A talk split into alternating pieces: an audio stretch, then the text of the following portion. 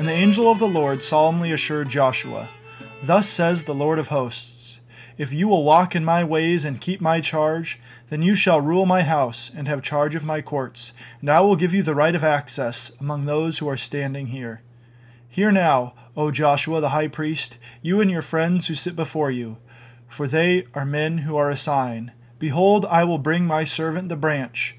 For behold, on the stone that I have set before Joshua, on a single stone with seven eyes, I will engrave its inscription, declares the Lord of hosts.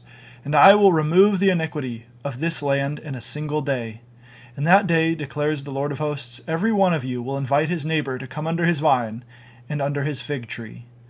Zechariah 3 6 through 10. On the last episode of Cross Section, we discussed the foreshadowing of the gospel as found in the first part of this chapter. Jesus Christ as judge, rebuking Satan and cleansing the believer. Now we come to a very interesting section of Scripture. The angel of the Lord solemnly assured Joshua, Thus says the Lord of hosts, If you will walk in my ways and keep charge, then you shall rule my house and have charge of my court, and I will give you the right of access among those standing here. The high priest Joshua is representing the people of God before God himself.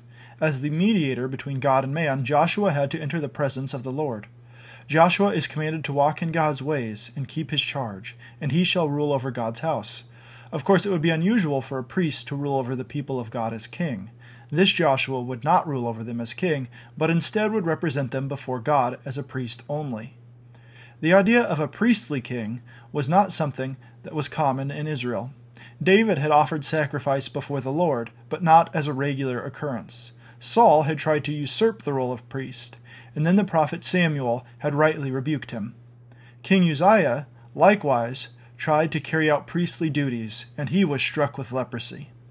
The kingly line was that of Judah, and the priestly line that of Levi. The two lines could not usurp the roles of the other. And so then Zechariah continues with his narration O Joshua the high priest, you and your friends who sit before you, for they are men who are a sign. Behold, I will bring my servant, the branch.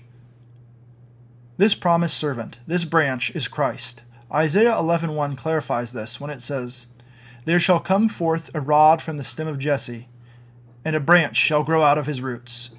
This branch is Christ, and he will come forth, not only as a priest, but also as a king. Jesus was of the tribe of Judah, and his priestly line was not that of Levi, but of Melchizedek. Christ is not only our perfect mediator, a sinless priest who stands before God clean, unstained, but he is also our Lord and King who rules over us. Christ, as the promised high priest, is the perfect mediator.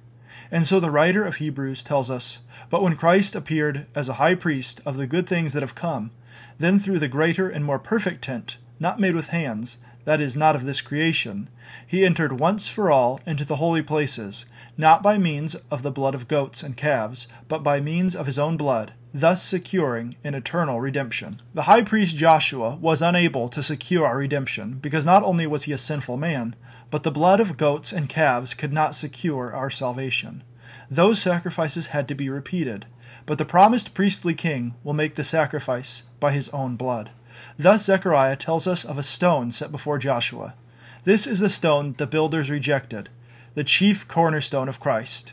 We know this because Zechariah says, I will remove the iniquity of this land in a single day. In that day, declares the Lord of hosts, every one of you will invite his neighbor to come under his vine and under his fig tree. So we know, as Christians, that on the day that this branch comes, who is the rock of our salvation, on that day our sins will be taken away, and we will tell our neighbors to come under his vine and sit under his fig tree to find rest. And that is the crux of the cross.